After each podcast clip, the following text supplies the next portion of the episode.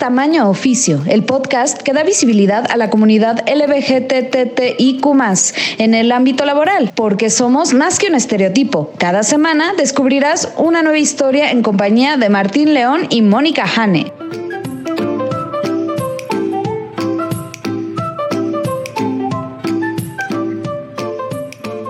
Hola, ¿qué tal? Bienvenidos a Tamaño Oficio con Martín León, el doncel de la comedia en México. Hola Martín, ¿cómo estás?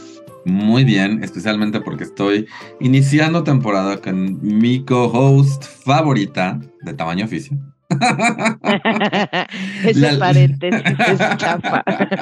La lesbiana más profesional que yo conozco, Mónica Jane. ¡Eh! Sexta temporada, Martín. Seis temporadas, Jane. No sabes lo feliz que me siento de estar de regreso y aparte saber que estamos en la sexta temporada. Sí, además ya tenemos varias entrevistas ahí para ustedes guardadas que les van a encantar, gente. Uf, están buenísimas, buenísimas. de verdad no se las pueden perder. Pero sí me encanta esta sensación de regresar así, es de como estuviste fuera de la oficina un rato y ahora regresas y... Exacto. Y como, oh my God, ¿dónde estabas? ¿Cómo estás? ¿Todo bien? Aunque nos sí, vimos como las vacaciones o como exacto, pero como las vacaciones de la escuela. Básicamente. ¿No? Las vacaciones largas que regresabas así, ¡eh! Amigos, y los habías visto, eh. pero igual te da mucho. Pero sí, exacto. ¿Cómo has estado, Jane? Cuéntame. Bien, bien, pues este, trabajando mucho en la nueva posición, aprendiendo mucho más bien. Todavía Todavía estoy este, batallando un poco con los entrenamientos. Ya, bueno, estoy feliz. Hoy, gente, hoy terminé mis entrenamientos por fin. Me eché como todo eh. este tiempo que descansamos Martín y yo, fueron puros entrenamientos, pero lo logré. este, ¿y qué tal los entrenamientos? CrossFit, Insanity. Ah, no, no, no, no. Puros programas así de CTMS, este, SAMS y no sé qué tanto para hacer cuentas y proyecciones. es una cosa yo, muy Yo me encanta, me encanta entrenar en SAMS, me encanta ir al SAMS Club y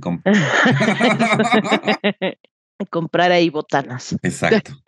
O nada más probarlas y no comprar nada. Exacto, eso es mejor. Conocí a alguien que hacía eso. Yo conozco a varios que están bueno, pero es que eh, bueno, una señora que este, era vecina de ahí de mi mamá y llegaba al súper y se quedó sin trabajo, y entonces iba y así probaba todas las botanitas que podía, y luego les decía, ¿me dejas probar tu jamón? No sé qué, y así. Y ya llenaba pancita y se iba a su casa. No me, así no me lo puedo, híjole, me gusta mucho, pero no me puedo llevar este pan porque no es libre de gluten. Exacto. No, o les decía, está muy salado este jamón y se iba. Y entonces regresaba como a los dos días otra vez. Señora, ¿no se acuerda que dijo que estaba salado? Sí, pero es bueno a ver si me hiciera un caso. Exacto. Pues yo igual estoy acoplándome a mi nueva posición. Eh, estoy aprendiendo, más que nada como que mi reto ahorita es como aprender a delegar y ordenar todo lo que tengo que hacer para que sea más fácil comunicar todo lo que se tiene que hacer. Y para eso también estoy tomando ahí unos cursillos de creación de estrategia de las redes sociales y así. Muy bien. Bravo. Yay. Eh, pero bueno, creo que podemos empezar nuestra minuto. Sí, por favor, quiero que nos presentes quiénes, porque sí, vamos a empezar con una pareja, gente. ¿Quiénes son nuestras invitadas de esta semana, por favor, Martín? Claro, hoy nos acompañan eh, Eva Velarde y Angélica Vázquez, que son maestras de primaria. Angélica es maestra de educación física y Eva es maestra de matemáticas. Bueno, de frente, es de maestra frente a grupo. Exacto. Y eh, aunque ya eh, están básicamente retiradas, pues tuvieron ahí una historia interesante que nos vinieron a contar aquí al podcast y pues estamos muy, muy, muy, muy, muy contentos de poder compartirla con ustedes. Así es, así es que vamos a escucharla.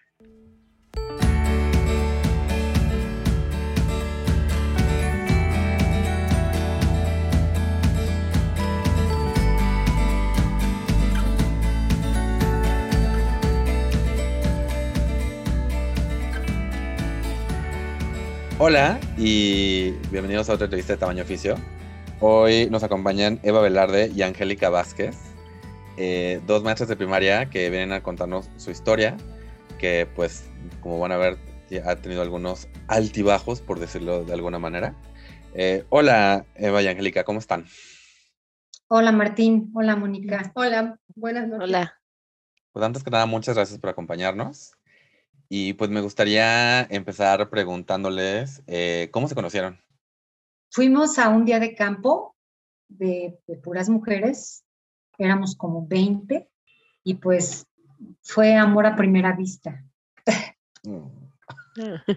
Angélica tenía pareja, yo también, pasó, pasó, pasó más o menos un año y pues lo que empezó de amor a primera vista pues siguió y pues después de un año decidimos empezar hace 25 años.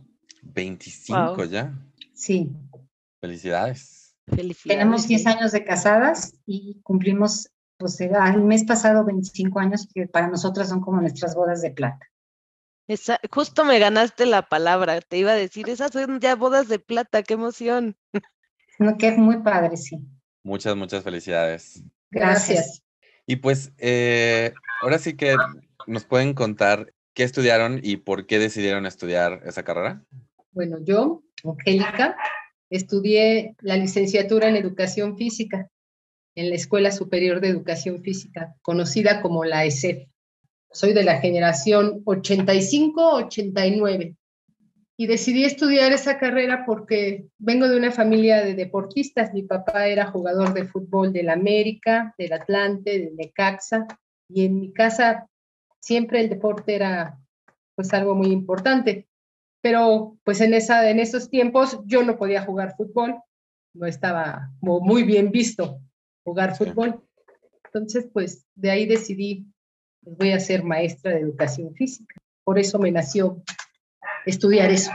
Yo, Eva, soy maestra de grupo, maestra de primaria, estudié normal, normal para primaria. Fue, es- terminé en el 84, o sea, llevo 38 años desde que me de- comencé a, a dar clases. Ok. Y lo hice porque desde que nací, haz de cuenta que le daba clase a mis muñecas, a mis muñecos, los sentaba, y a mis hermanos, si se podía, los, los ponía a dar- me ponía a dar- a darles clase y bueno, desde que era chiquita y, y mi familia más bien era así como de, de- pues tiraban a las carreras de abogados y de, ya sabes, de esas cosas y pero pues yo nací para ser maestra. Estudié otras cosas, pero lo mío siempre ha sido dar clase a los, niños. Ya lo traías en la sangre. Me y me encanta, ¿eh? No, y qué padre, porque de verdad para ser maestro se necesita vocación. No es un trabajo sencillo. Tampoco es un trabajo de repente que recibe el aprecio que merece, porque de verdad es tener, no, si, si yo con dos sobrinos enfrente estoy perdiendo la cabeza, no me imagino lo que es tener un grupo entero. Claro, Así es. pero Especialmente en es algo padrísimo, ¿eh? Es muy padre dar clases. Cuando te gusta, obviamente, cuando tienes vocación como tú. Sí, sí, además recuerdo a mis maestros de deportes que eran como que Martín patea el balón y yo decía, no. Te va a regañar Angélica porque es educación física, ¿eh? Aparte. Sí, sí, sí, sí, sí. acuérdate, Martín. Tú di que si eras bueno en deporte y yo diré que yo era buena en matemáticas. Tenemos a las maestras aquí. No, aparte, ¿sabes qué? Martín tiene toda la razón. Si yo faltaba, pues no pasaba nada, mis niños encantados, pero cuando llegaba la maestra de educación física, ya sabes, los niños, sí vino, sí vino, sí va a haber clase de educación física, morían por ella. Claro. Todos mueren por Faltó ser mi alumno porque ahorita recordando el que le decía patea el balón, yo tuve alumnos que, pues sí, tú sabías cuál era la tendencia del niño o de la niña, ¿no? Y yo no, yo no los forzaba, yo los, mi, clase no iba más a deporte, iba más a coordinación, no iba tanto en- enfocada al deporte. Entonces, cuando los niños me decían, oiga maestra, yo me quiero formar con las niñas, pues fórmate. Para mí no había problema en eso. También hace, hace falta maestros e incluyentes. Ahora ah, yo creo que ya es más, ¿no? Pero antes sí, que Sí. la fila del niño y la fila de la niña. Y no, tú eres niño, tú te vas acá, tú eres niña, tú te vas acá. O, o actividades para los niños y actividades para las niñas. Yo trataba de que mi clase fuera, si tú quieres jugar acá, juega aquí. Si tú quieres eh, en esta actividad, entra a esta actividad, no hay problema. Yo creo que Ahora ya a lo mejor los maestros son más incluyentes, pero cuando empezó yo tuve un compañero maestro de grupo que me decía, no me la dejes jugar fútbol, a esta niña no me la dejes jugar fútbol. Yo le decía, ¿por qué no? No, es que las niñas, y bueno. Yo estudié la primaria en los ochentas justamente y a mí me encantaba jugar fútbol, pero en la escuela al principio no me dejaban, ¿no? Era así de, no, no, no, tú vete con las niñas. Y yo decía, pero es que está muy aburrido lo que están haciendo las niñas. Yo quiero jugar fútbol con acá. ¿Y saben cómo me gané el derecho a jugar fútbol? Porque me ponía de portera, le decía al maestro, yo me pongo de portera, nadie quería ser portero.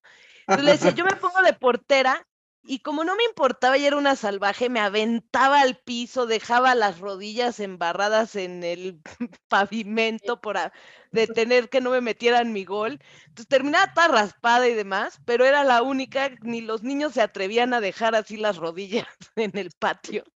Y con eso me ganaba el derecho de jugar fútbol con los niños, porque era la única que quería porteriar y aventarse al piso por el balón. Oye, y algo importantísimo de lo que dice Angélica, no sabes, de veras que teníamos alumnos que tenían desde chicos otra tendencia y no sabes cómo los molestan los demás. De verdad, el bullying es terrible. Y gracias a Dios, bueno, nosotras somos maestras que defendíamos a, todos, para parejo, ¿no? Pero, pero también estamos muy pendientes del bullying hacia esos niños, hacia los niños que querían hacer cosas diferentes. Entonces, no sabes qué, qué, qué trabajo cuesta que los maestros se pongan más las pilas, nos pongamos más las pilas para estar al pendiente de, porque eso te marca. Y ese, ese maltrato en, primaria te marca y, te hace deber ser un adolescente o un adulto con problemas o sin problemas si te ayudan. Sí, eso, eso, es muy, muy importante. Creo que hasta la tendencia, hasta muy recientemente la tendencia era pues que es normal el bullying entre niños y si no quieres que te traten de cierta manera, no actúes de cierta manera. Y de este lado, igual ustedes también como mujeres lesbianas lo experimentaron de otra manera, pero es como de, empiezas a, tener, desde chiquito empiezas a actuar de una manera que no te siente auténtica, pero que es más segura, ¿no? Y esas barreras pues cuestan. Aún yo, yo hoy en día estoy como que peleándome con este, oh my god, tengo que hacer ciertas cosas, ¿no? Y del otro lado, por ejemplo, a mí también me estresa que que el deporte o que ciertas materias, porque hasta tuve un maestro de matemáticas súper misógino que le dice a las niñas, ¿ustedes para qué estudian matemáticas no les va a servir de nada? Eh, sí, sí. Ay, no me digas eso. Sí, Eva, sí. Sí, lo creo. Y yo odiaba, y, o sea, el hombre más misógino de la historia, ¿no? Pero, y a mí lo que me molesta es, o, sea, o sea, seas del género que seas, de la, de la sexualidad que seas, tienes tus pasiones y tus pasiones eh, pueden ser deportes, matemáticas, moda, pues, o sea, y esta, y esta rollo de decir esto es masculino y esto es femenino, pues es como terrible, ¿no? Y, y, y, me encanta ver a maestros que dicen, mira, lo importante es, pues, que aprendas lo básico y si te apasiona, pues, que, te, que, que le, echen aire esa pasión, ¿no? O sea, lo que mencionas del fútbol, está muy padre que ahora ya exista como la liga femenil y ya, y como que ya haya un camino, pero de todas maneras todavía se ve ese machismo y ese sexismo de decir, no, hay, e, esto es para ellos y esto es para ellas. Y te voy a decir algo más importante, que vas a, van a decir quizá que estoy loca, pero más que aprender en la escuela, se me hace importantísimo que sean felices, de verdad, que tú vayas a la escuela y digas, soy feliz en la escuela, soy feliz en mi salón, porque esa felicidad se la llevan a, su casa y a todo lo que hacen. Entonces, un niño feliz en la escuela es, para mí es lo máximo, que sea feliz. Y creo que hasta más fácil de aprenderse las cosas, ¿no? Cuando claro, feliz que aprende más fácil. Se nota la pasión, se nota la vocación. Y pues eh, nosotros nos centramos por ustedes porque mi amiga Mónica, co-host, mi co-host favorita, no le digan al resto, eh, conoció eh, a una de las invitadas que tuvimos en este podcast y nos contactó, nos contactó con ustedes porque en su trabajo se enfrentaron como, por decirlo de una manera este, sanitizada, a un reto muy grande o sea, de discriminación por su, pues, por, por, su orientación sexual y por, y por ser una pareja este, casada de, de mujeres. ¿Cómo les gustaría introducir este tema? Pues empezando porque antes de entrar al tema, imagínate, cuando ya trabajábamos, todavía la homosexualidad se consideraba una enfermedad mental. Eh, hasta el 90 la OMS empezó a, bueno, la sacó de las enfermedades mentales. Entonces, pues realmente empezamos trabajando siendo consideradas eh, enfermas por la, por la Organización Mundial de la Salud. Lo, quitó, pero lo quitó de la OMS de, de esa clasificación, pero los estigmas de la gente siguieron por muchos años. Entonces, pues empezamos a trabajar y empezamos a trabajar siempre como con el disfraz, como comentábamos, de yo soy, tengo novio, salgo aquí, eh, a mí no me gustan los pantalones, pero pues a mí me gustan los pantalones, pero a veces hay que ir de vestidito, fingiendo, siempre, siempre fingiendo algo como, como comentabas que no estás cómodo. Al paso del tiempo, pues te vas adaptando a una realidad, entre comillas, que no es la tuya. Y así pasamos de una escuela a otra y siempre escuchando eh, los chistes de, de lesbianas, los chistes de los mal llamados este, putos, todo el mundo se reía y tú pues, pues me voy a reír porque me estoy riendo hasta de mí. Y pues que llegamos a esta escuela, pues todo iba bien, íbamos muy bien, eh, empezamos a trabajar juntas en la misma escuela, llegábamos juntas en el mismo carro, los niños me preguntaban, maestra, ¿es su hermana? Yo le decía, no, no es mi hermana. Aunque los niños nos veían como, como hermanas, pero, pero no, no, no éramos hermanas. Yo creo que las maestras, yo creo que sabían, pero las maestras, pues, hasta ese momento nos, como que nos respetaban, los papás, pues no, no teníamos problemas con los papás hasta que empezó el problema acá con mi compañera. Con tu esposa. ahora mi esposa. Sí, porque no, no, no trabajamos siempre juntas. Fue hasta que logramos llegar a una misma escuela después de varios años. Y bueno, pues yo tenía quinto año, siempre me han gustado los niños grandes, los, grupos de niños y niñas de grandes. Haz de cuenta que yo para primero, ahí sí, yo creo que se hubieran quejado hasta los, bueno, no solo los papás, sino cada, aunque no lo crean, cada maestro tenemos como un, una inclinación hacia ciertas edades. Hay maestros que, que te dicen que estás loca si quieres sexto y, hay, y que aman primero, y así somos maestros, no todos somos para el mismo año. Entonces, yo tenía quinto, los papás, bueno, pues estábamos encantados, me, pidieron que me pasara sexto con el grupo, que es como una parte en las escuelas oficiales, para que sigas, pues con el, ya conoces a los niños y todo. Y pues yo acepté, pero hay una solicitud que se hace a la directora de la escuela, la hicieron por escrito, la firmaron, la directora no quiso porque acababa de entrar a la escuela una compañera maestra que era muy amiga de ella y quería sexto. Entonces la directora les dijo que no a los papás porque quería darle el grupo a su amiga. Y los papás se fueron a la supervisión, que es la siguiente jerarquía arriba de la directora. Y la supervisora les dijo que sí, que aparte era un orgullo, ¿eh? O sea, que que los papás hicieran esa petición y que como directora pues debía estar orgullosa porque pues quiere decir que qué padre, que los papás estaban muy, muy contentos con, conmigo y pues tuvo que decirle que sí a la supervisora, pero hasta ahí se quedó el asunto, yo supe que los papás pues ya lo habían arreglado con la supervisión y una tarde justamente estábamos sentadas aquí en la casa y me habló la mamá de un niño, de un alumno mío y me dijo, maestra Eva, le llamo para decirle que está pegada en la puerta de la escuela su acta de matrimonio con la maestra Angélica. Está amplificada y está cubierta con plástico. Yo supongo que para las inclemencias del tiempo, ¿verdad? Se tomaron la molestia de, cubrirla con plástico y protegerla y todo. Y me dijo, hay otra pegada en la otra puerta, que la escuela es casi una manzana, entonces hay otra, otra acta igual amplificada y protegida pegada del otro lado dos papás hicieron el favor de quitar las actas y, romperlas, ¿eh? o sea, tuvieron también el valor de decir, no, no tiene por qué estar viendo todo el mundo esto. Y bueno, ahí empezó nuestro problema terrible. La directora, la única, la única, la única arma que tuvo para contra nosotras, para que yo no me quedara con el grupo, fue exhibirnos y pegar mi acta de matrimonio con, con Angélica en la puerta del escuela. Antes de que continúe, o sea, sí quiero hacer énfasis en esto, porque a mí, como que, además del, del coraje que me da que, que esta persona haya como que haya dicho, ah, o sea, voy a asumir que toda esta gente comparte la homofobia que yo tengo y voy a exhibir de esa manera. Es que al final de cuentas el hecho de que ustedes estén casadas y, ¿cómo dices? llevan 10 años de casadas, pero 25 años de relación, ¿no? O sea, eh, al final de cuentas se luchó por ese derecho y, es muy, igual ustedes me colgarán, pero es como de, seguramente la primera vez que tuvieron su acta de matrimonio en la, en la mano fue así como de un momento de celebración y ahora alguien está tratando de tomar esta celebración en su contra, ¿no? Sí, por supuesto, fue terrible. Tú no sabes las dos lo que sentimos en ese momento con esa llamada. Le agradecí mucho a la mamá de mi alumno, pero el estómago, Martín, no sabes, se me revolvió el estómago. Sentimos horrible porque aparte te da miedo, te da, o sea, son muchísimos sentimientos en ese momento porque tú no sabes si un papá homofóbico en la, en la banqueta de la escuela te mete un plomazo, por ejemplo, porque de repente dice, ¿qué hacen estas mujeres adentro con mi hija, no? O sea, mi hija, claro.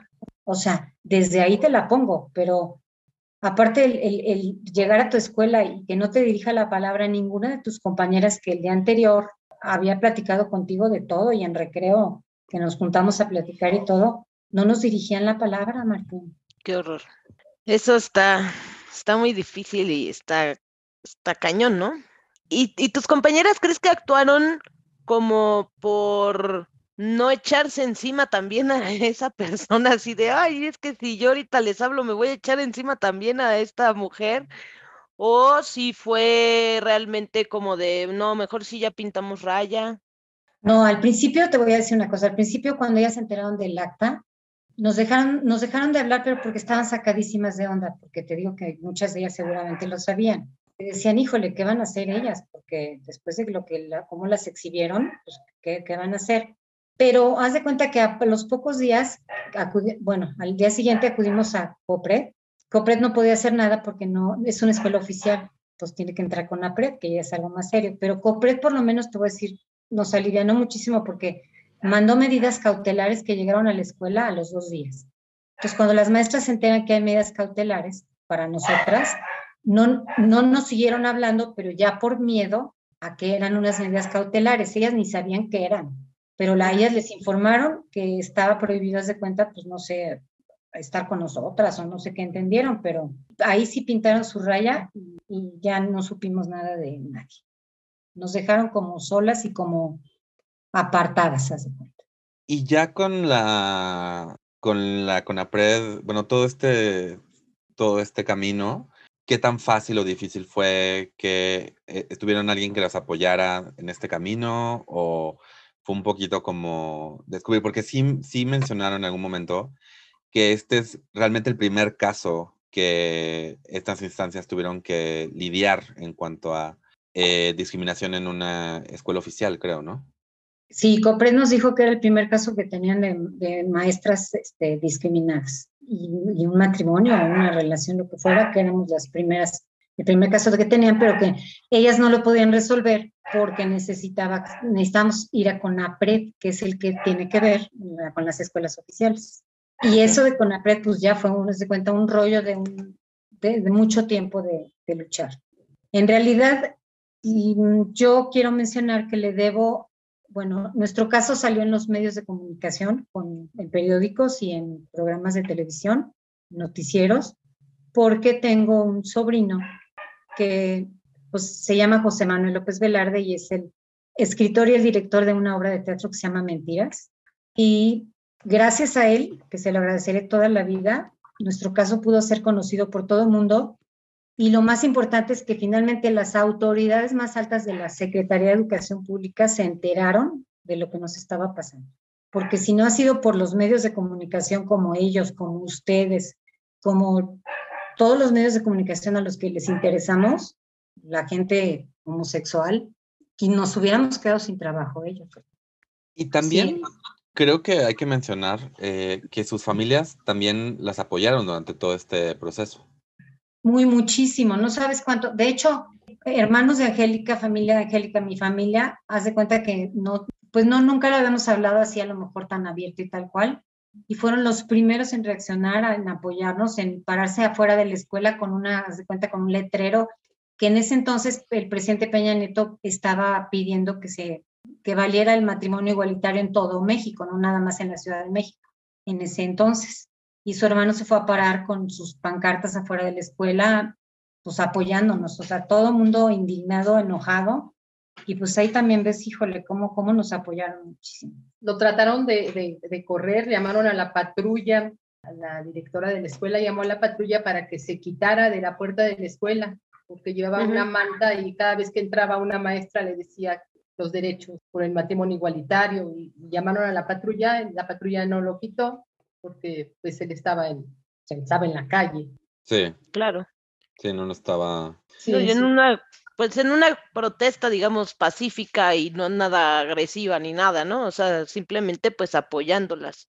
No, y, y, está padre que menciones lo de tu sobrino y también quería hacer hincapié en esto que mencionaste tu familia, porque también un poquito antes de la entrevista hablamos justamente de el hecho de que este es el primer caso que llegó al, a la Cooperativa con APRED, pues no para nada significa que sea el primer caso de discriminación que existe, sino que es el, fue como que el primero que, donde exist, existió este apoyo, ¿no? Creo que muchas, estamos igual un tanto acostumbrados a, a este rollo de que si te, si te dicen le estás pasando mal, sientes una discriminación, antes de meter una denuncia o antes de, de, buscar cualquier camino legal, dices, pues me cambio de empresa, ¿no? Y ya.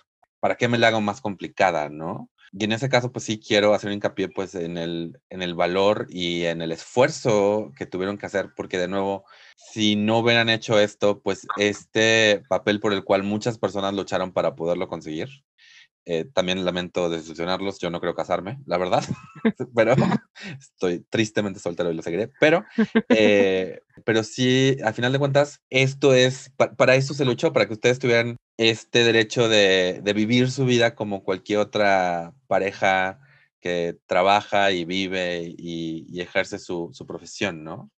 Y triste que utilicen ese documento que es es un derecho, ¿no? Adquirido por fin y que lo usen como, o sea, traten de usarlo como un arma en tu contra al final del día.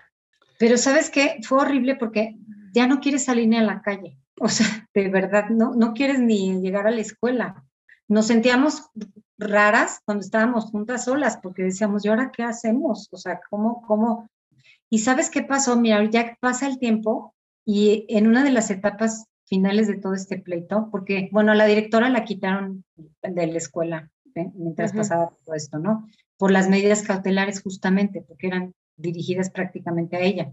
Pero, ¿sabes que un día que salimos las dos de clase, abrimos la puerta para ir ya a nuestro coche en la escuela y había una manifestación de los papás a favor nuestro?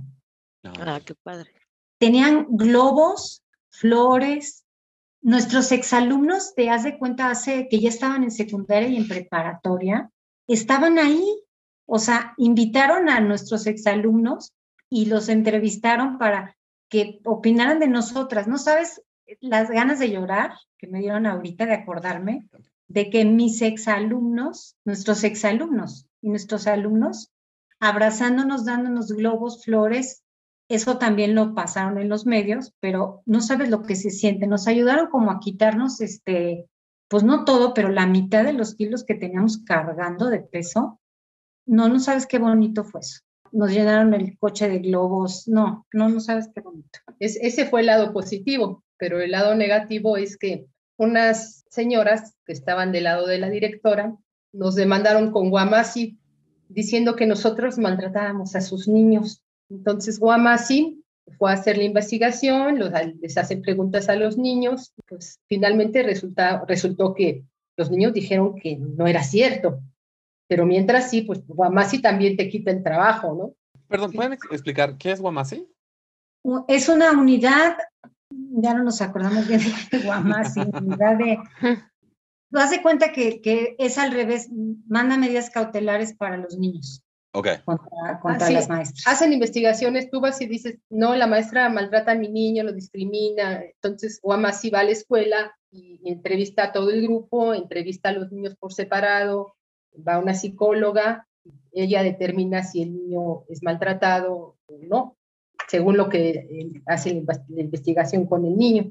Pero saben que eran dos mamás, dos mamás de 380 Y, y, como mencionan, o sea, era, era, como tratar de, lo único que pueden hacer era, ah, pues si ustedes van a mostrar el, apoyo, que además no, no, es de gratis, se, se, se, ganaron ese apoyo, o sea, ah, claro. son todos los años que tienen de, de, de, maestras y de repente era así como de, yo voy a irme del otro lado completamente, ¿no?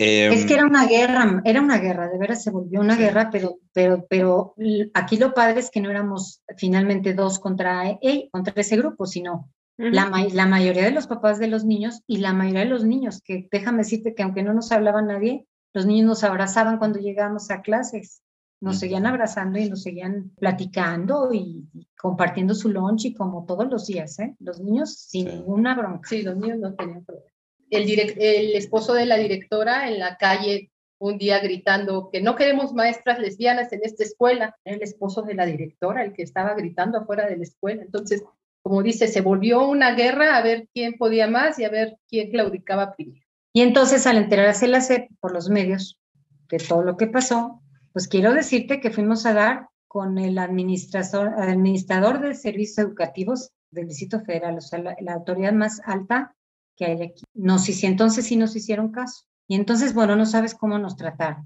Digo, la reina Isabel no quisiera mencionarla, pero haz de cuenta que llegábamos a su oficina y éramos las... Sí, nos trataron, nos trataron bien, nos ayudaron. Empujados por los medios, pero ahí sí nos ayudaron a, a, resolver este asunto. Pero hasta entonces, que haz de cuenta, estoy hablando de un mes después de que empezó todo. Y qué difícil llevar tanto tiempo toda esta guerra y toda esta situación del día a día, un mes y seguir. Y, o sea, se te quita hasta el hambre. No podíamos dormir. O sea, cañón. Sí, porque como, como menciona Han el día a día, ¿no? O sea, como que nos están contando viñetas importantes, pero como dices, eh, no es que se te pueda olvidar y esa ansiedad pues obviamente tiene, tiene consecuencias. Y creo que también algo que hay que mencionar es cuando estuvo con nosotros, este, Patria Jiménez nos mencionó que cuando empezó el movimiento LGBT, las mujeres lesbianas se ponían como afuera de, todo porque pues los machitos antes no golpeaban a una mujer que a los hombres homosexuales al centro, ¿no? Entonces, pero cuando se trata de las mujeres lesbianas solas o teniendo que lidiar con la discriminación solas, pues también ahí es cuando estos mismos machitos que menciono, se les hace fácil irse contra una persona que sienten más vulnerable, en este caso una mujer o una pareja de mujeres. Entonces, como que luego, sí quiero poner hincapié que este miedo que ustedes sentían luego, si hay gente que de verdad dice, que de verdad cree, ay, pero ¿cómo te van a golpear? Pero pues sí, o sea, esa,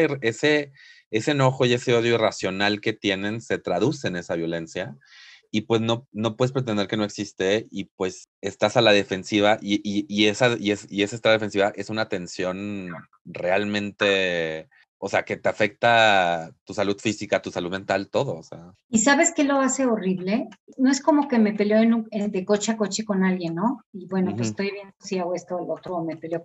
Aquí estás peleándote por lo que amas, o sea, por tu matrimonio, por lo que te ha costado tu trabajo, por tu relación. Entonces, pelearte y aparte tener que exhibirte, porque en realidad hablar con los medios no sabes. O sea, me temblaban las, nos temblaban las piernas para estar abriendo algo que hemos cuidado tanto tiempo. Imagínate tener que ventilarla, abrirte y tener que contarlo, porque no te dejan otra alternativa. Es de verdad fuertísimo. O sea, estás jugando con, jugando y luchando y viviendo tu matrimonio, tu relación. Tus derechos. Y es que una cosa es que a lo mejor yo me sienta en confianza, por ejemplo, y, digo, bueno, en este momento, o sea, este podcast, pues soy abiertamente lesbiana y en ciertos lugares, pero hay, hay lugares donde me lo quiero reservar, ¿no? Y el hecho de que de repente tenga que ser 100% público y que lo tengas que, que hablar en cualquier, prácticamente en cualquier lugar, independientemente si te sientes tranquila, a gusto, segura o no, pues es todavía más difícil. Claro, en nuestro grupo de amigas, déjame decirte que también cuando tenemos un grupo de amigas como todo mundo lo tiene, donde pues obviamente platicas todo y, bueno, aparte cuentas lo que tú quieres. También nos apoyaron muchísimo y es como tú dices, es diferente, ¿no? A tener que decírselo a todo el mundo. Angélica y yo jamás nos paramos en una marcha, jamás, porque imagínate, te encuentras un papá o una mamá y bueno, pues no es igual que tú digas, ay, pues el papá de fulanito es gay o la mamá es gay y pues está aquí con su pareja, no sé, cuidábamos de verdad muchísimo nuestra relación, todo lo que hacíamos, dónde nos parábamos, dónde íbamos a comer, qué hacíamos. Éramos exageradamente cuidadas. Entonces esto nos cayó, haz de cuenta, como verdaderamente horrible, o sea, nos cayó Como muy, una muy bomba fuerte. ahí. Sí. Sí, claro. No nos sacaron del closet, nos empujaron. Sí, no, Les explotaron dieron el un, closet. em- eh, sí, les explotaron el, como dice Martín, les explotaron el closet y quedaron totalmente desprotegidas, ¿no? Sí. Y pues al menos de mi lado lo que sí les quiero decir es pues muchas gracias porque de, de lo que se consigue eh, pues es, esto le da valor porque es eso, o sea, como dices, lo dijiste muy bien, estabas luchando por lo que amas, por esta, esta relación que han cultivado eh, durante 25 años. Eh, no, de verdad lo que quiero decirles es gracias, porque se echaron este paquetote y digo, de cierta manera, pues no les quedó de otra. Tampoco es que ustedes hayan dicho, sí, claro, voy, mañana que la directora haga esto, yo voy. No, o sea, fue una situación desafortunada, pero de verdad, gracias por, por tener la valentía y la fuerza, porque sí, su sobrino le, tu sobrino este, te, te consiguió la entrevista, pero tú te sentaste ahí, tú fuiste, ustedes, de nuevo, otras personas hu- hubi- hubieran dicho y hubieran estado muy en su derecho de decir, no, no tengo la fuerza, no tengo el tiempo, no tengo el soporte, pero pues de verdad, muchas, muchas gracias de que ustedes sí se echaron este paquetote. No, les voy a decir algo. Ah, ah, ya con el tiempo y después de varios años, mm, podríamos decir que esto tuvo algunas cosas padres, y padres me refiero a que pues empezamos a ir a las marchas. Pues ya que, pues ya todo mundo nos había visto en la televisión. ¿Ya para qué? Prenden el ángel y hace cuenta que nos invitan al evento y podemos dar- decir unas palabras, no contar nuestra historia, pero sí decirle a la gente que luche, porque siempre valdrá la pena mucho más tu felicidad y tu amor y tus derechos que no hacerlo y no haberte quedado con el decir, no, hijo, no hice nada, me, me, me de plano me, me quedé en el hoyo. Y parte de eso es que estemos con ustedes y hayamos tenido el, honor y el placer de estar en su, en su programa, porque créeme que, sin, eso también es una consecuencia. Algo muy chistoso de cuenta es que, pues, una de las veces, una, rápido les platico, que me operaron de la rodilla en el, IN- en el ISTE, pues hace cuenta que la, la, la que me recibe, la enfermera, me dice, oye, ¿con quién vienes? ¿Vienes sola? No sé qué. Y pues no, pasó Angélica para dar la responsiva y ya le preguntó a Angélica que, que era una señora ya grande, una enfermera ya grande. Le dijo a Angélica, le preguntó que qué relación tenía conmigo y le dijo, soy su esposa. Y de momento la enfermera se quedó, quiero decirles, que se puso amarilla y se quedó callada. Se fue y a los cinco minutos regresó otra enfermera más joven y diferente a seguirnos entrevistando. Yo creo que le causamos como un poco de, pues no sé de qué a la enfermera, pero a partir de eso, pues Angélica, podemos decir en todos lados, es mi esposa, soy su esposa, yo decido esto contigo, yo decido esto ante la ley, yo tengo estos derechos ante la ley. Y bueno, nos abrieron una puerta al empujarnos, como dice Angélica del closet. A, a- ahora decimos, somos esposas y no sabes con qué orgullo y con qué dignidad y con qué felicidad. Y pues le gritamos al mundo que somos esposas. Qué bonito, felicidades. De verdad, de verdad, de verdad, felicidades. En el ámbito laboral, yo me quedé a trabajar en la escuela. Trabajé cuatro años más en la escuela. De ahí me, me jubilé. Pero los niños, hasta había concursos de piñatas, había concursos de hacer marranitos gigantes. Hubo un grupo que hizo un marranito con la bandera, pintado con la bandera gay Mm, y me lo llevaron. Entonces los niños ya de sexto año, los niños, los niños me di cuenta que ya tienen otro chip. Yo me quedé en la escuela y las cosas cambiaron. Los maestros me siguieron, me, me volvieron a hablar. Yo veía que me aceptaban, ¿eh? Los niños, los papás. O sea, por ese lado, creo que fueron los cuatro años que trabajé yo de la manera más libre, no escondiéndome, no fingiendo, no siendo yo. Y tanto que te voy a decir que el día que se fue Angélica y se jubiló, le hicieron una despedida, como una ceremonia a la bandera, sacaron a toda la escuela al patio Hijo, eso también me da, me da, no sabes qué sentimiento. Hicieron una mesa para de presidium, para las autoridades, fue la supervisora de la zona, ya era otra directora nueva y me invitaron, me senté en la mesa con las autoridades para ver todos los números musicales y todo lo que hicieron para despedir a Angélica, todos los regalos que le dieron el día que se fue de esa escuela. Qué bonito. Ay, me están así, ya sé que se me ponga chinita la piel, en cualquier momento me va a salir el ojo re aquí la lágrima. Yo estoy eh, en, una situación similar. Eh, quería hacer un chiste sobre algunas canciones deportivas, pero honestamente solo se me ocurrió Waka Waka de Shakira del Mundial.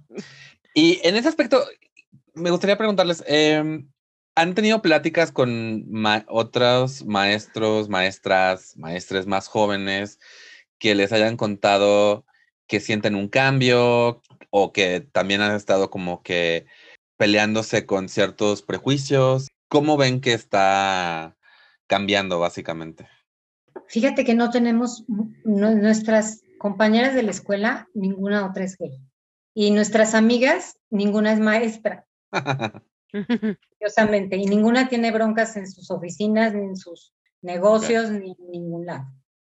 Ok, no, pues bueno. De mi lado, creo que lo último que me gustaría pues, pedirles es que pues compartieran, igual y es muy cliché preguntarle a una maestra qué aprendieron, pero, o sea, como qué enseñanzas le darían a otras personas con base a lo que, a lo que vivieron.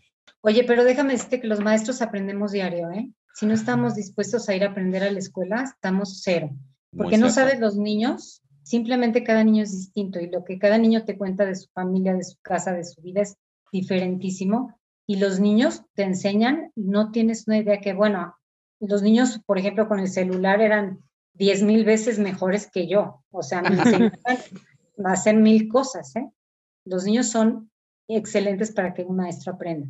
Si un maestro no está dispuesto a ir a la escuela con esa apertura de aprender diario de los niños, pues me parece que no es maestro. Muy bien. Pues a luchar, porque no hay de otra, ¿eh? Aunque ya tenemos muchos derechos, pues a veces nada más los derechos están como en el papel, pero pues todavía hay resistencia social, más en los adultos que en los niños. Sí, y hay que empezar con los niños, porque ellos van a ir creciendo y ellos van a ser... E eventualmente serán adultos. Oigan, pues ya estamos llegando al final de nuestra plática y yo siempre les hago esta pregunta a nuestros invitados y bueno, les toca responder. Si existiera un genio de la lámpara maravillosa LGBTTIQ+, ¿qué deseo le pedirían? Hijo, yo sí, yo, a mí sí, a mí sí se me ocurre rápidamente. A mí me encantaría que de verdad hubiera igualdad y equidad, pero que de verdad, o sea, se cuenta que quitaran a, esta, a todos los seres humanos que estamos en este mundo, nos quitaran y a los que nos volvieran a poner con, con una mentalidad de que es tan normal que yo pueda amar a una mujer o que un hombre pueda amar a otro hombre o a quien tú quieras, porque ya ves que ahora está lo de ley, que hay que cambiar los pronombres, los pronombres personales, por cierto. Esa clase es la primera que hay que modificar en el programa, pero que nos hiciera de verdad iguales y equitativos todos los géneros que existen. Muy bien, tú. gracias. Yo le pediría al genio que tuviera igualdad, pero a nivel mundial, porque hay países en los que todavía nos matan, nos encarcelan, nos golpean. Sí, digo, todavía hay países donde, digo, el, pues, mundial va a ser, el mundial va a ser en Qatar, que les digo. Pero sí, creo que eso, ¿no? A fin de lo que suena tan sencillo, pero es, tan complicado llegar a nada más. Lo que queremos es eso, lo que queremos es, es esa igualdad. Esa igualdad y equidad. Así es. Pues muchas, muchas gracias de verdad otra vez por compartir con nosotros esta entrevista, Eva y Angélica. Hicieron que se me pusiera chinita la piel varias veces. Me encantó eh, escuchar la historia donde las apoyaron los papás, los alumnos y que las recibían con globos y que a pesar de que estaban dentro de ese huracán, pero tenían como esa, ese soporte, con esa red de soporte con sus exalumnos, con sus alumnos, con los papás, con este, la familia, con amigos y entonces eso pues también toda la, la, la, fortaleza que les fue dando para poder seguir luchando, ¿no? Muchas, muchas gracias de verdad por, por compartir con nosotros esta entrevista. No, al contrario, muchas gracias a ustedes. Gracias por la oportunidad de que pudiéramos compartir nuestra, nuestra historia. Y sobre todo que les sirva, que les sirva a alguien. Ojalá de verdad que alguien que escuche esto les sirva para, para, para que sepan que vale la pena luchar por esto, por lo que amas, por lo que eres, por lo que quieres. De verdad vale la pena. Sí, me encanta eso, me lo llevo en el corazón. De verdad, no vamos a decir el lugar perfecto para cerrar esta entrevista. La cerraste con broche de oro, Eva, y muchas gracias, Eva, de nuevo, muchas gracias, Angélica. Esperamos, este, de verdad, pues, lo mejor para ustedes. Muchas gracias. Gracias. Gracias.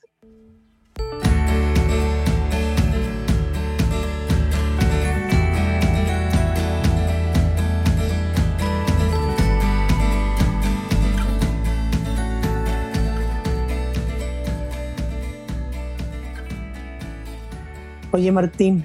Dime, Steph. ¿Ves cómo nos encanta leer fanfic? Ajá. Y también nos encanta hablar de fanfic. Sí, básicamente fue de lo primero que hablamos cuando nos conocimos en la universidad. Pues deberíamos de hacer un podcast de eso. ¿Cómo? Un podcast donde hablamos de lo que es el fanfic y sobre los temas y personajes que salen ahí. Ajá. Y también podríamos hacer reviews de series y películas que nos gustan y de nuestros fanfics favoritos. Y también podemos hablar de nuestros ships o encontrarle parejas a personajes como Hermione, que de verdad no debió terminar con Ron. No sé qué estaba pensando Raúl. Va, me late. ¿Y cómo le pondríamos? Ay, no sé, algo pegajoso, algo que te den ganas de gritar, algo fantástico. Algo como Fantastic. Sí, Fantastic. Fantastic. Fantastic.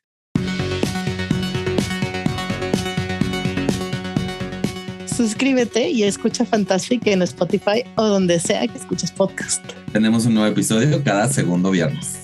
¡Fantastic! ¡Fantastic!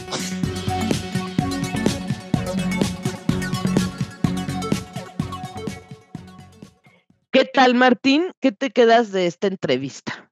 Lo primero es que fue muy, muy bonito platicar con Eva y Angélica juntas, o sea, se nota, o sea, eh, me, me da como esperanza de ver tanto, tanto bonito, tanto amor, o sea, tanto bonito. Tanto...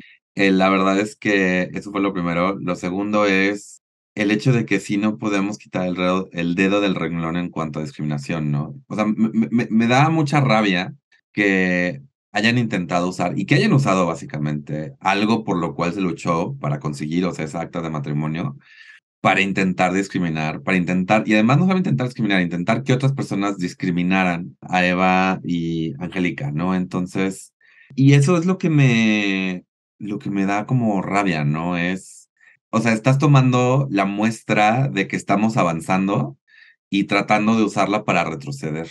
Pero al mismo tiempo, pues me quedo con lo bonito, me quedo con el hecho de que los apoyaron, me quedo con el hecho de que su familia los apoyó, me quedo con el hecho de que sus grupos los apoyaron me quedo con el hecho de que, como ya lo he dicho varias veces, el amor puede más que el prejuicio.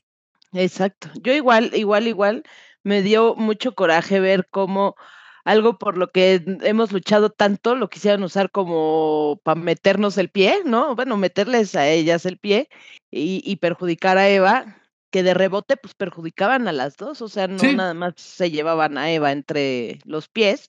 Me encantó, pero me encantó esa determinación que tuvieron y esa valentía, ¿no? Porque ellas estaban decididas a vivir siempre su vida como más este privada, como más este en la intimidad y de pronto de, de decir, ¿sabes qué? Son mis derechos y los están eh, agrediendo y esto no se vale y ahora sí voy a levantar la voz. Eso es lo que querías, ahí te va. Eso me encantó, esa determinación y ese valor que tuvieron para levantar la voz y no dejarse, ¿no? Y, y, no simplemente pues agachar la cabeza. Eso les agradezco muchísimo porque justamente de alguna manera pues están defendiendo justo el matrimonio igualitario y están defendiendo sus otros derechos y, y están... demostrando que no se vale. Sí, sí, exacto. Que te pisen.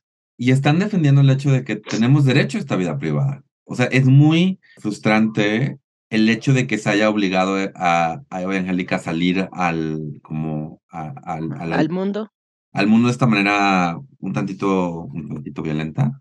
Pero, porque la, ver- la verdad es que cuando hablan, o sea, hablan de decir, es que no, es que, ¿por qué están poniendo su vida en el, en, al frente de, de, de los alumnos, del mundo, etcétera? Cuando realmente es el hecho de que, así como hay maestros que pueden ser, tener una foto de su pareja heterosexual en, el, en, algún lugar, que pueden tener un llaverito que compraron en Six Flags donde traen la, la foto del esposo y los hijos, sin tener que estar constantemente hablando de un este de una pareja, es lo que queremos, lo que queremos es esa normalidad, queremos esa, esa cotidianidad a final de cuentas, ¿no?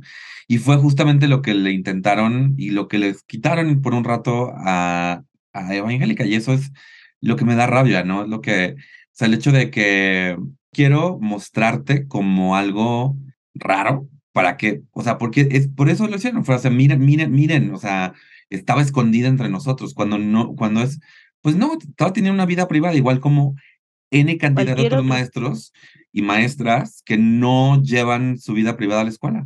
Exactamente.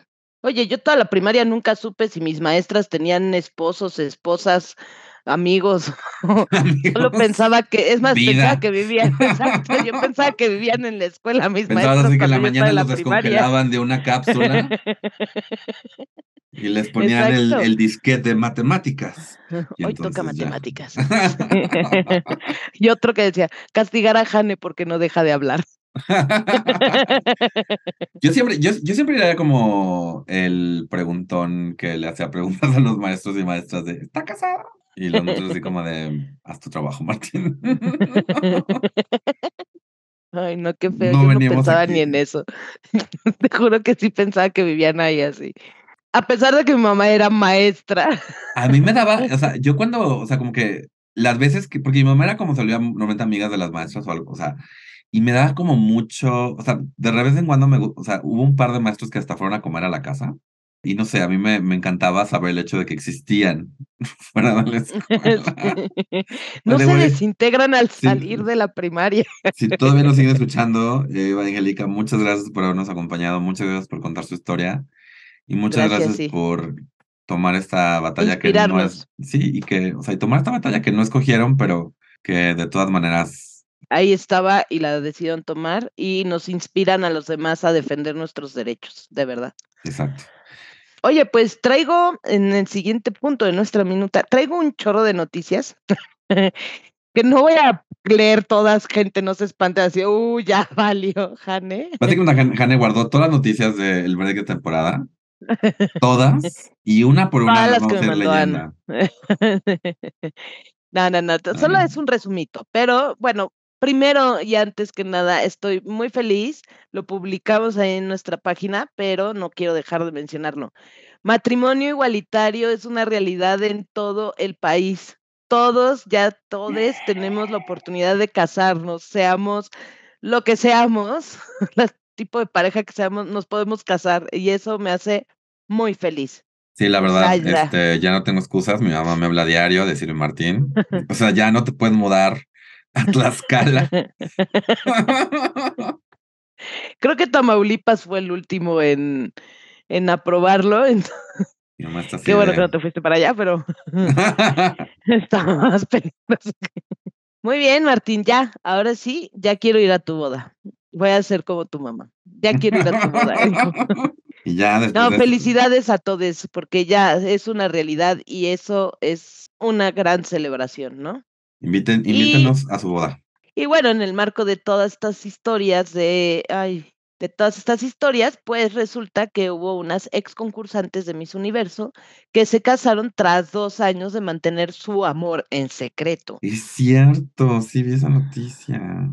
Y bueno, en el marco de esta noticia, que bueno, no son exactamente de aquí de México, pero dos Miss Universos, Miss Argentina y Miss Puerto Rico, recientemente se casaron tras dos años de tener su relación en secreto. Y bueno, eso me hace también muy feliz. O sea, además, Fabiola Valentín y Mariana Varela sorprendieron a todos sus fans al no solo revelar que desde hace más de dos años mantienen una relación amorosa, sino que eh, se casaron en finales de octubre, si no me equivoco. La boda fue muy íntima y solo asistieron algunos familiares y amigos cercanos de la pareja. Sin embargo, ambas reinas de belleza creyeron que el inicio de su nueva vida era el pretexto perfecto para dejar de esconder su amor y gritarlo a los cuatro vientos.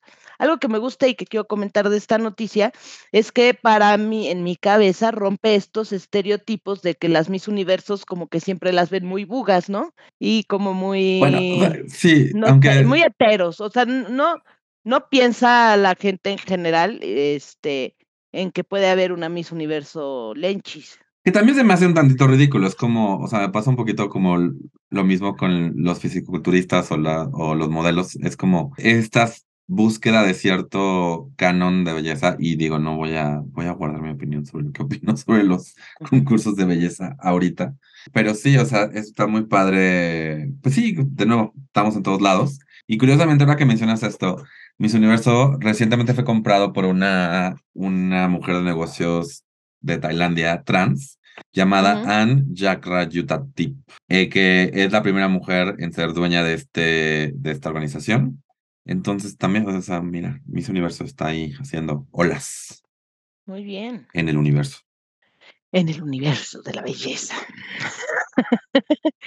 Y bueno, también quería comentar, y este es como, no voy a leer toda la nota porque además no vale la pena, es como más bien una queja que tengo a los amigos del Universal Online, que engloba muchas quejas, pusieron justamente después de que se anunció que en todo nuestro país ya se estaba el matrimonio igualitario este, aprobado, prácticamente a los dos días máximo sacan esta nota con este encabezado. El pasado fin de semana se celebró en Aguascalientes el primer matrimonio poliamoroso en donde tres hombres unieron sus vidas. Obviamente esto es noticia que no la trae, y, y, y, todo el cuerpo de la noticia es prácticamente lo mismo y solamente al final de la nota te aclaran que no es propiamente como un matrimonio legal, pues porque no está aprobado en México nada de poligamia y que fue una ceremonia ahí representativa y entre amigos. Pero me molestó mucho porque genera una ola de comentarios de odio impresionantes donde la gente así de, sí, justo les acaban de aprobar que ya se pueden casar y hasta día tres y veto a saber hasta de a cuánto se van a querer casar estos degenerados, bla, bla, bla. Una cosa terrible y no es la primera vez que veo noticias malintencionadas por parte del Universal Online, que además las redactan con las patas, repiten el encabezado cuatro veces para rellenar el espacio, con faltas de ortografía y de redacción terribles. Sí, porque tienen que ah, ver. Horrible. Mientras más bajes, más anuncios se ven y más ganan. Ahí la cosa es que el matrimonio poligámico ya existe en varios países y es completamente heterosexual. Hay países que reconocen el matrimonio polígamo para musulmanes, hay países que lo reconocen para este, religiones como la mormona, que donde hay documentales de hombres que están casados este, con, con más varias mujeres. Exacto. Este rollo de hay sus cosas es como de nuestras cosas. Perdón. Exactamente. Sí, no, no, una cosa terrible. Y nada más es como una queja, porque no es la primera vez que veo este tipo de notas que hace el Universal, que además las redactan, redactan con las patas, te digo, o sea, horrible, todo mal, todo mal. Y lo que más me molesta es, es que justo así de, acaban de sacar la noticia de ya se pueden casar en todo el país, ahora vamos a tirar esta nota para que la gente se alebreste aún más, ¿no? O, o vean como la pues, parte negativa. Como, como, dices, o sea, es desde el título de la nota están buscando cierta interacción, están tratando de crear cierta reacción y aunque están diciendo no, pues no, estamos buscando el clic para conseguir más eh, ingreso de anuncios, pues la verdad es que saben perfectamente lo que están haciendo. By the way, estoy llegando aquí, eh, no hay o sea, no es legal la poligamia, poligamia en ningún lugar de Estados Unidos, eh, pero sí hay grupos que la practican, aunque no entiendo del bien cómo logran hacer eso. Pues lo hacen un poco escondidas. Yo he visto un reality show que se llama Cuatro esposas o algo así. Mis, ah, hubo- son hubo cuatro esposas y un cuatito. Hubo una serie ¿No? en HBO también que ficcionalizaba eso. Y este, y ves cómo sí se tienen que en cierta forma ocultar y demás porque no está legalizado. Y nada más reconocen al primer matrimonio que fue el que firmó legalmente. Además, también es, también es eso, es como de, o sea, la poligamia no está reconocida en México legalmente, totalmente de acuerdo, pero hay ciertas personas con, un- con una actitud bastante machista en co- a- sobre lo que un hombre puede o no puede hacer.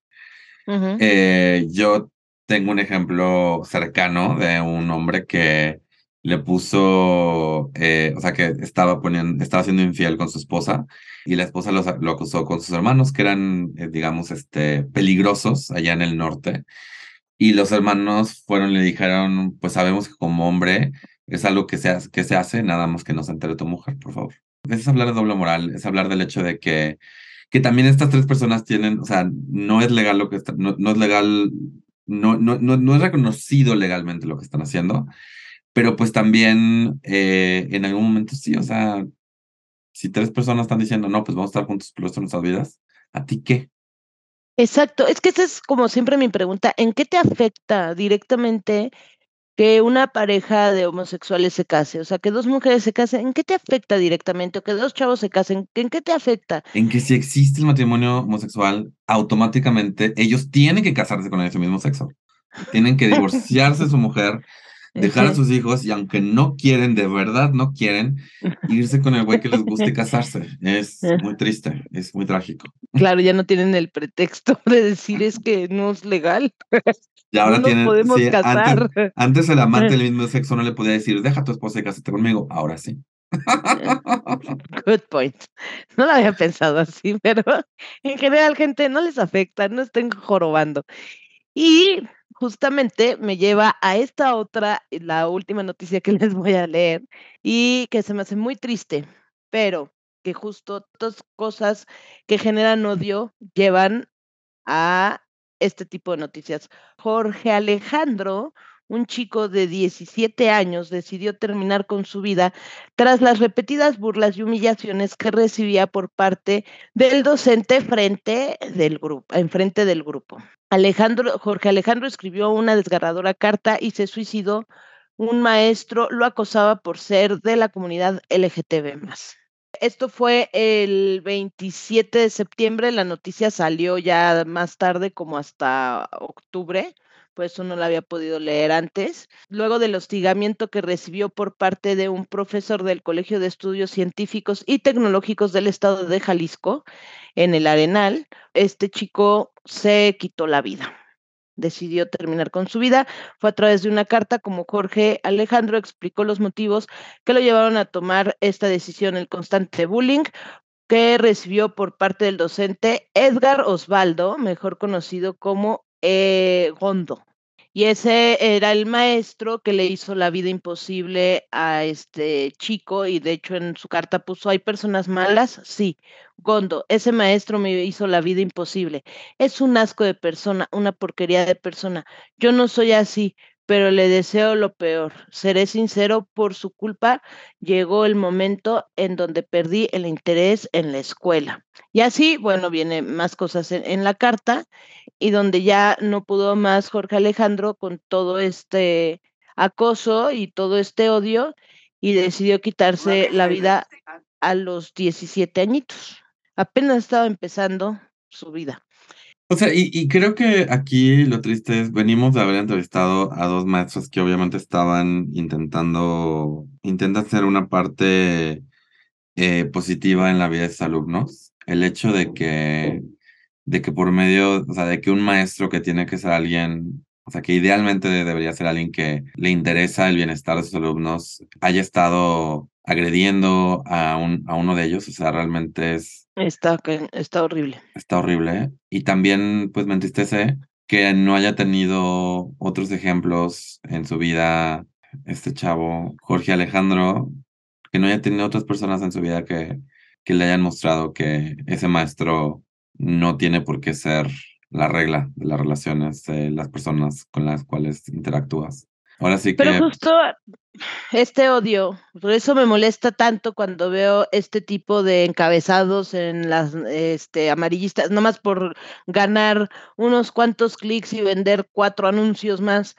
Este, pero generan y despiertan ese odio y hacen ver que está bien odiar. O sea, el problema es que te hacen ver que está bien la homofobia, que está bien discriminar, que está bien estar bulleándolos y vea lo que determinan. Lo más, lo, lo, lo peor es que no es que digan que está bien, lo que dicen es que es normal. Ajá, bueno, Entonces, normal, exacto. entonces, eh, porque no es que las, porque también ellos decir, no, pues no, obviamente no está bien burlarse, pero a final de cuentas es normalizarla, normalizar el, Ujú. normalizar el acoso, el abuso, eh, la discriminación, y eso es lo que estamos luchando para que acabe. Y sí estoy, sí, es- o sea, es muy triste. Y person- eh, personas, por favor, si ustedes conocen a alguien o si ustedes mismos, eh, voy a buscar eh, algún, algún recurso que puedan acudir, porque no vale la pena que, que ustedes dejen de brillar en el mundo porque otra persona esté enojado porque ustedes están brillando. Y Eh, recuerden que no están solos, está Conapred y están muchos movimientos eh, y está incluido aquí, se los he dicho, ahí en nuestra página de Facebook, en- pueden encontrar el WhatsApp, pueden escribir un WhatsApp y podemos platicar y podemos buscar de alguna manera conseguir ayuda y apoyo, pero no, no se dejen maltratar por este tipo de gente. No es normal y no está bien y no están solos. ok. Y bueno, eso es lo que traigo. Queremos cambiar un poco el mood en el que nos metimos Martín y yo. Así es que en el siguiente punto de la minuta traemos recomendaciones. Cuéntanos, Martín. Pues lo primero que voy a recomendar, con base a la entrevista de hoy de la maestra Angélica Vázquez, es hombres gays, dejen de usar de excusa nuestra homosexualidad, hay que hacer deporte. Yo creo, o sea, yo me arrepiento mucho de no haber seguido haciendo ciertos deportes. Estaba en varias como clases de deporte que me gustaban, pero como que las dejé. Y en cierta manera como que sí fue que no estaba como tan cómodo. Y sí hay que hablar sobre la inclusión de la diversidad en los deportes, pero gente, es salud, o sea, te sientes mejor y además ligas más. Entonces, papás, eh, si tienen un hijo gay que está diciendo, no, el deporte no me gusta, díganle, mira, si quieres tener pegue en la universidad y después de eso, te vas a poner ese deporte ahorita. Eh, y esto no tiene que ver con el cuerpo hegemónico. Hay muchos cuerpos atléticos y muy- se ven, los cuerpos atléticos se ven de muchas maneras. Hay cuerpos atléticos muy delgados. Hay estos hombres que hacen levantamiento de peso intenso, que son cuerpos bastante grandes. Eh, no estoy diciendo que todos tengan que verse de una manera o de otra, aunque si hay algún fisiculturista soltero escuchándonos y quiere- le, le interesa un novio comediante, mándeme un mensaje. Esa es mi recomendación, hagan deporte. Y eh, con eso en mente, pues eh, fueron los Gay Games y estuvieron ahí los zorros LGBT, que es un grupo, es un equipo de soccer de personas eh, de la diversidad de la comunidad LGBTQ+. Así que si están buscando un lugar para hacer deporte ya de adultos, los existen, búsquenlos. Conozco, gru- he visto gente que está en equipos de básquet, en equipos de rugby. Así que yo ahí estoy nada más yendo al gimnasio. No hacer ejercicio, nada más a echarme un taque de ojo, pero estoy yendo al gimnasio. ¿Tú qué traes de recomendación? Muy bien. Ay, tienen que ver la serie de Quique Cervantes, que estuvo como invitado la temporada anterior, que es La Ruta del Cacao. Ya está, este, ya lo pueden ver en el canal Gourmet. De verdad, no saben, tiene todo, está súper interesante, ves cómo cultivan el cacao, aprendes muchísimo sobre el cacao, pero además no dejas de que se te haga agua la boca con cada cosa que come ese hombre. Mi envidia ¿Cómo cada vez crece más hacia Quique.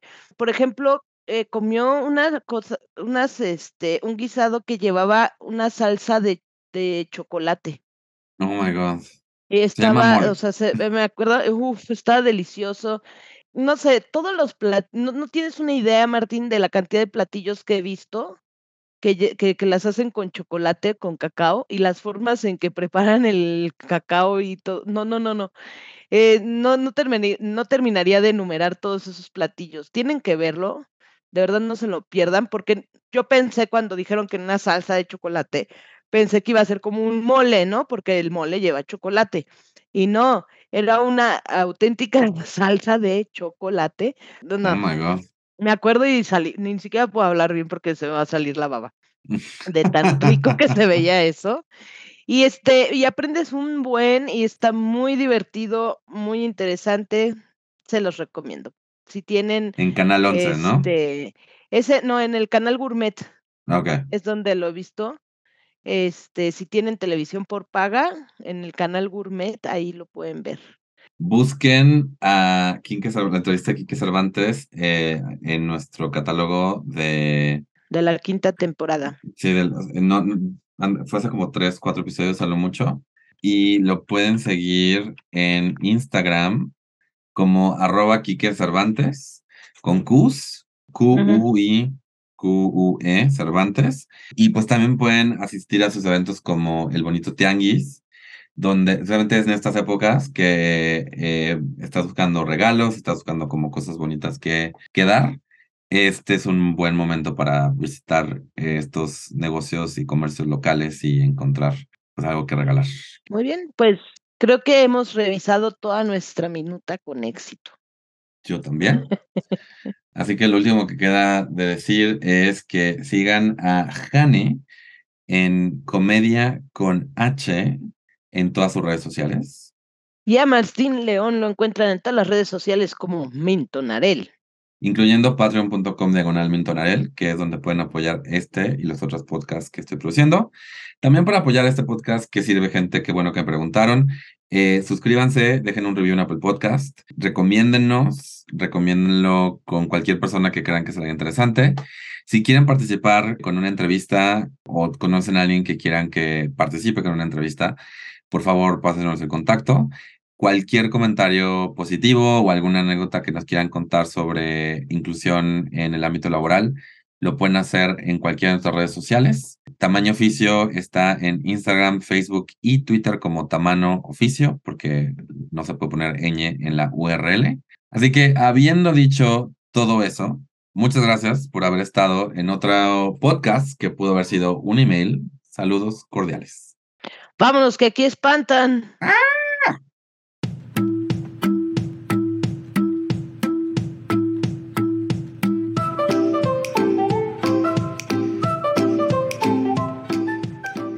fue Tamaño Oficio. Gracias por escucharnos. Síguenos en Facebook y Twitter y recuerda compartir este podcast con tus amigos.